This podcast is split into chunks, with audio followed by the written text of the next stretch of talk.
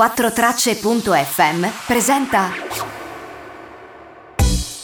Ciao, sono Jacopo Scarabello e questo è Economia Polpette, un podcast di economia ad alta digeribilità che si consuma una polpetta alla volta. Ciao, io sono Jacopo e questa è la domanda della settimana. Ciao Jacopo, questa è la mia domanda per te. Che cos'è lo staking di criptovalute? Conviene farlo? Eh, è una cosa rischiosa?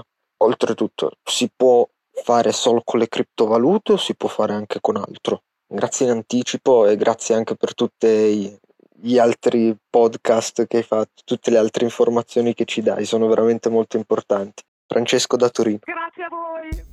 Ciao Francesco e grazie mille per la tua domanda che ci permette di andare avanti nella tematica degli investimenti. Oggi invece che vedere investimenti tradizionali, quindi in prodotti che siano legati magari ad azioni, ad obbligazioni o derivati, guardiamo gli investimenti più moderni, facciamo i 4.0, mi invento numeri, ossia gli investimenti sulle criptovalute e il mondo cripto. Ora, che cos'è lo staking? Beh, lo staking, per chi non lo sapesse, e poi lo vediamo nel dettaglio, non è altro che uno dei modi per guadagnare con le criptovalute. Oggi vedremo che cos'è lo staking in maniera anche un pelino, un pelino, pelino più tecnica per capire da dove salta fuori, come funziona, i suoi pro e i suoi contro e appunto i suoi rischi, come chiesto da Francesco, e se esiste anche fuori dal mondo cripto. Ebbene, cominciamo con la polpetta di oggi. Per capire meglio lo staking, vi porto adesso un esempio. Ora, seguitemi anche se sembra che non c'entri una mazza con le criptovalute e una mazza con lo staking, per quello che magari avete capito fino adesso per chi si è avvicinato a questo tipo di investimento. Ma seguitemi e poi capirete perché ho usato questo esempio e soprattutto che cavolo è sto staking. I puffi sono una comunità di persone che gestisce tutto quello che ha, tutte le risorse che hanno e gli output delle risorse in maniera comunitaria. Al di là di Grande Puffo che coordina, tutto è deciso come una bella comunità. E cosa fanno? Che risorse hanno i puffi? I puffi raccolgono bacche e se le spartiscono. Però c'è un problema, perché chi è più forte, chi è più grande e grosso, raccoglie più bacche in meno tempo e sostanzialmente si porta a casa più bacche lavorando e facendo anche meno fatica degli altri. E questo diciamo che non piace molto alla comunità dei puffi, perché alla fine, per quanto si cerchi di essere tutti uguali e di avere gli stessi benefici dal proprio lavoro, si sta iniziando a creare una disparità fra chi è più forte e chi lo è meno. Ed è un problema. I puffi si interrogano e come facciamo ad essere più equi, si chiedono. Siamo nati come una comunità equa che vuole essere equa e dare a tutti lo stesso e le stesse opportunità a prescindere da quanto forti si è e quindi dobbiamo trovare un modo nuovo che sia più partecipativo per dare un senso a quello che viene ricevuto dalle persone che lavorano per questa comunità. Attualmente non è equo così com'è. E allora pensano, pensano, pensano e, e si dicono fra di loro. Potremmo invece che utilizzare un sistema di rewarding, di compensazione che sia legato alla forza e quindi alle capacità fisiche e che quindi crea una disparità perché non tutti abbiamo le stesse capacità fisiche, ma basato su quanto ci dedichiamo alla comunità. Quindi invece che incentivare chi è più forte, incentiviamo chi partecipa di più alla comunità. E invece che andare a vedere quant'è la produttività di ogni bacca raccolta, andiamo a vedere quanto tempo viene impiegato nella comunità. E in questo modo andiamo a rendere più equa la distribuzione delle ricchezze della comunità in base proprio a quanto si partecipa e questo incentiva noi stessi a partecipare di più alla comunità. E ci sentiamo anche più parte della comunità perché più partecipiamo e più riceviamo indietro. Ecco, questa che è proprio un'allegoria è un po' quello che è successo con la nascita delle criptovalute che utilizzano la proof of stake, che si differenzia dalla proof of work. Ora, creiamo un po' di legame e spieghiamo queste parole per chi non le sa. Come dicevamo nella primissima puntata in cui ho parlato di criptovalute, le criptovalute devono essere verificate e sono verificate dagli stessi che partecipano alla blockchain gli stessi che creano i blocchi di blockchain, quindi dai minatori, dai miners. Nella proof of work i miners devono risolvere un algoritmo che diventa sempre più difficile per completare un blocchetto di blockchain e per ricevere un reward. Questa cosa, da un certo punto di vista, ha iniziato a polarizzare il potere sulla blockchain nelle mani di chi ha soldi, di chi può permettersi una macchina o delle farm intere, quindi dei capannoni intere di macchine che possano fare da minatori e abbiano una potenza di calcolo elevatissima. E questo costa tanti soldi, costa tanti soldi comprarsi macchinari e costa tanti soldi gestire l'energia elettrica per minare queste informazioni che sono sempre più difficili appunto a tirar fuori. E quindi alcuni sono venuti fuori dicendo questo sta togliendo democraticità alla blockchain e al senso delle criptovalute perché le criptovalute sono nate per essere decentralizzate e in mano a tutti, se noi utilizziamo la proof of work stiamo incentivando la creazione di una polarizzazione del potere della blockchain in mano a chi ha i soldi. A chi ha più soldi può permettersi di avere dei macchinari per gestire la blockchain. E quindi altri che hanno creato nuove criptovalute si sono detti ci sarà un modo diverso per fare questo? E da lì nasce la proof of stake, da cui poi deriva lo staking. Che cos'è la proof of stake? Invece che dare ai miners che hanno computer grossi dei reward perché risolvono degli algoritmi molto complicati e quindi consumano tanta energia e potenza di calcolo per risolvere quegli algoritmi, la proof of stake funziona che invece che dare dei calcoli molto articolati che richiedono macchinari molto grossi per dare un reward, dà reward a caso, ma con probabilità più alta, a chi detiene un maggior numero di quella criptovaluta. Come dice la parola stessa, proof of stake, vuol dire sostanzialmente la prova di integrità è data a chi ci mette qualcosa. Stake in inglese vuol dire rischiare qualcosa, è credere in qualcosa. Quindi sostanzialmente per essere un minatore, che in realtà si chiamano validatori, validators, delle blockchain che utilizzano la proof of stake, devi avere in mano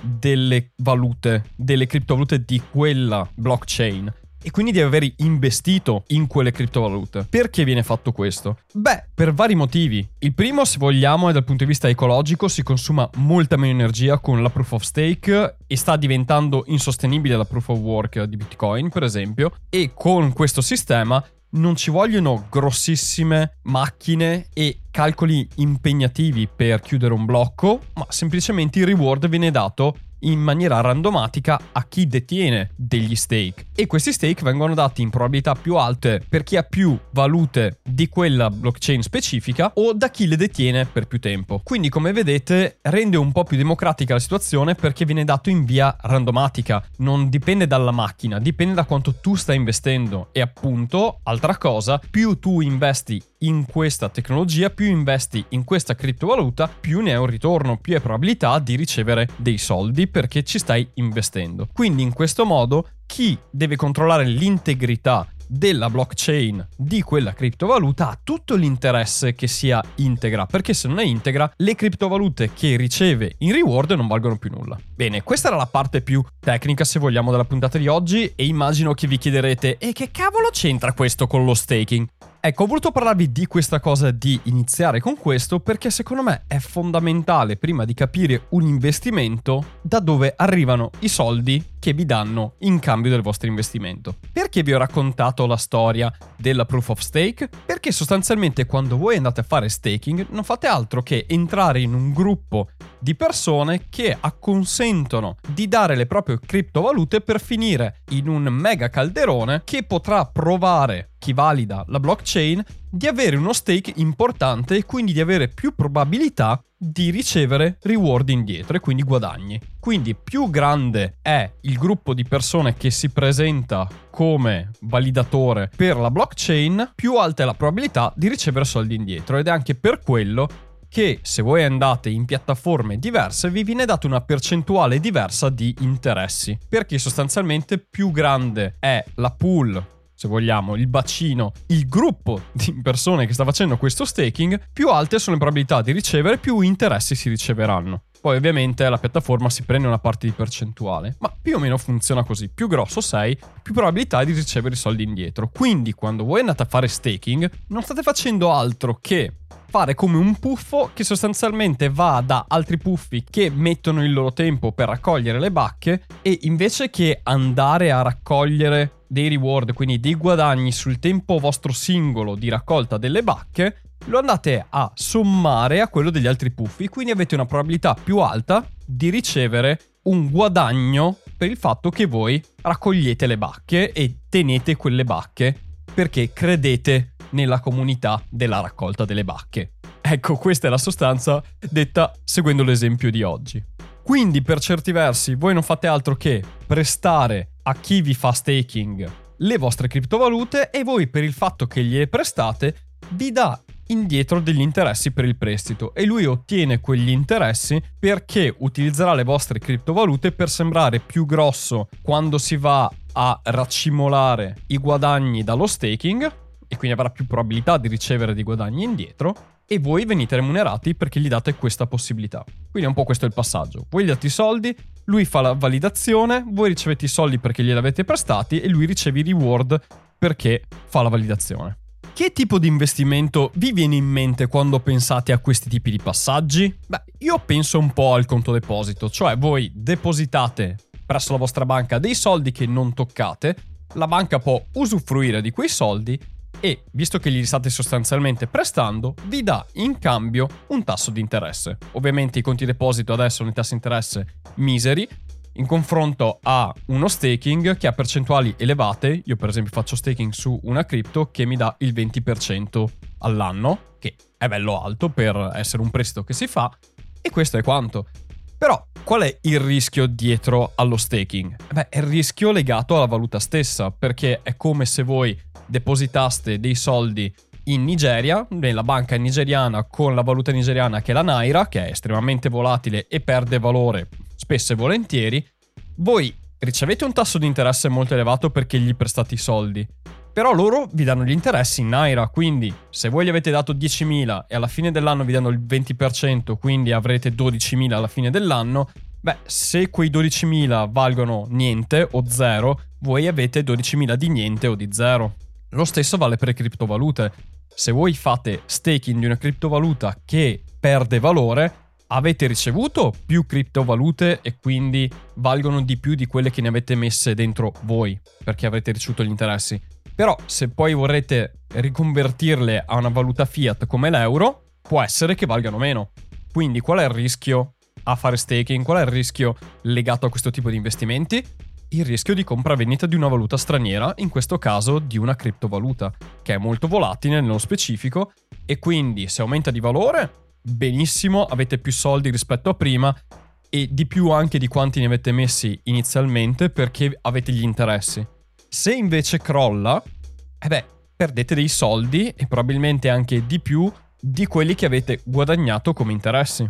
Quindi è da valutare come investimento ovviamente in relazione al rischio sulle criptovalute. Poi, prima di chiudere con l'ultima delle domande che mi ha fatto Francesco, una piccola postilla. A seconda del sito in cui fate staking, il calcolo viene fatto in maniera molto diversa. Per esempio, Coinbase fa uno staking automatico sulle criptovalute che utilizzate e viene fatto a calcolo istantaneo.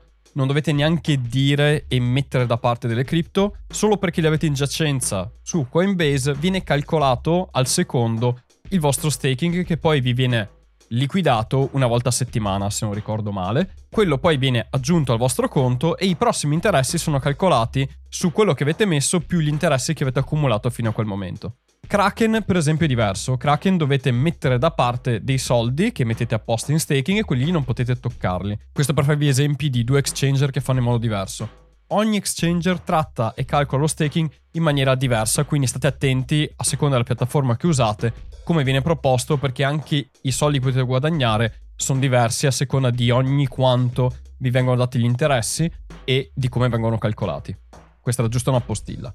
Ora, per chiudere con l'ultima delle richieste di Francesco, che era relativa al esistono altre forme di staking al di là delle criptovalute, la risposta, ora che avete più o meno capito che cos'è lo staking, cos'è uno stake, è no. Eh, le criptovalute sono le uniche che hanno lo staking, anzi neanche tutte le criptovalute, ma solo alcune, Per esempio, Bitcoin non fa staking perché non usa la proof of stake e invece investimenti tradizionali non hanno proprio il concetto di stake, perché lo stake è una cosa legata a alcuni tipi di criptovalute che hanno quel tipo di validazione della blockchain. Ci sono, come abbiamo visto, dei tipi di investimento anche tradizionali che sono simili allo staking per certi versi e hanno anche simili rischi.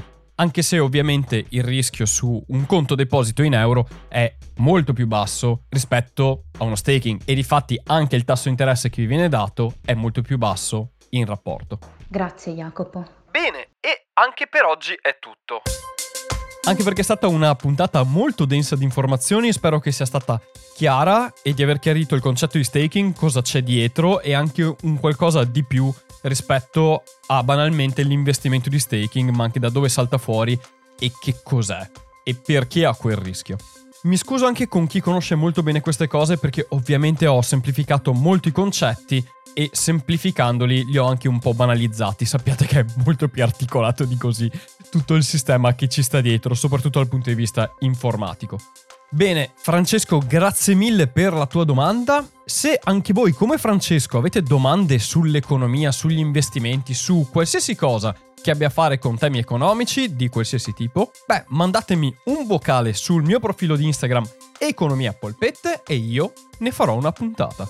Se oltre a essere curiosi di domande volete imparare qualcosa di più e volete sapere dei libri da cui partire, in descrizione trovate un link con una lista di libri che vi consiglio di leggere per partire da zero sui vari rami dell'economia oppure anche per chi vuole ripassare o approfondire, c'è un po' di tutto là dentro.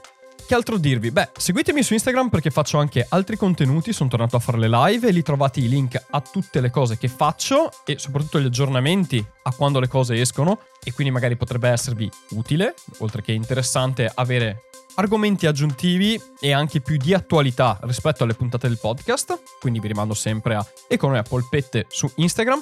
Se volete anche essere al passo con l'attualità, unitevi al gruppo di Telegram che è bello frizzante in cui parliamo di notizie di attualità, ci confrontiamo fra di noi in questa nostra bella community di economia polpette. Bene ragazzi, grazie mille per avermi ascoltato, noi ci risentiamo mercoledì prossimo con una nuova puntata, io nel frattempo mi mando un grandissimo abbraccio e come sempre chiudo con un ciao da Jacopo.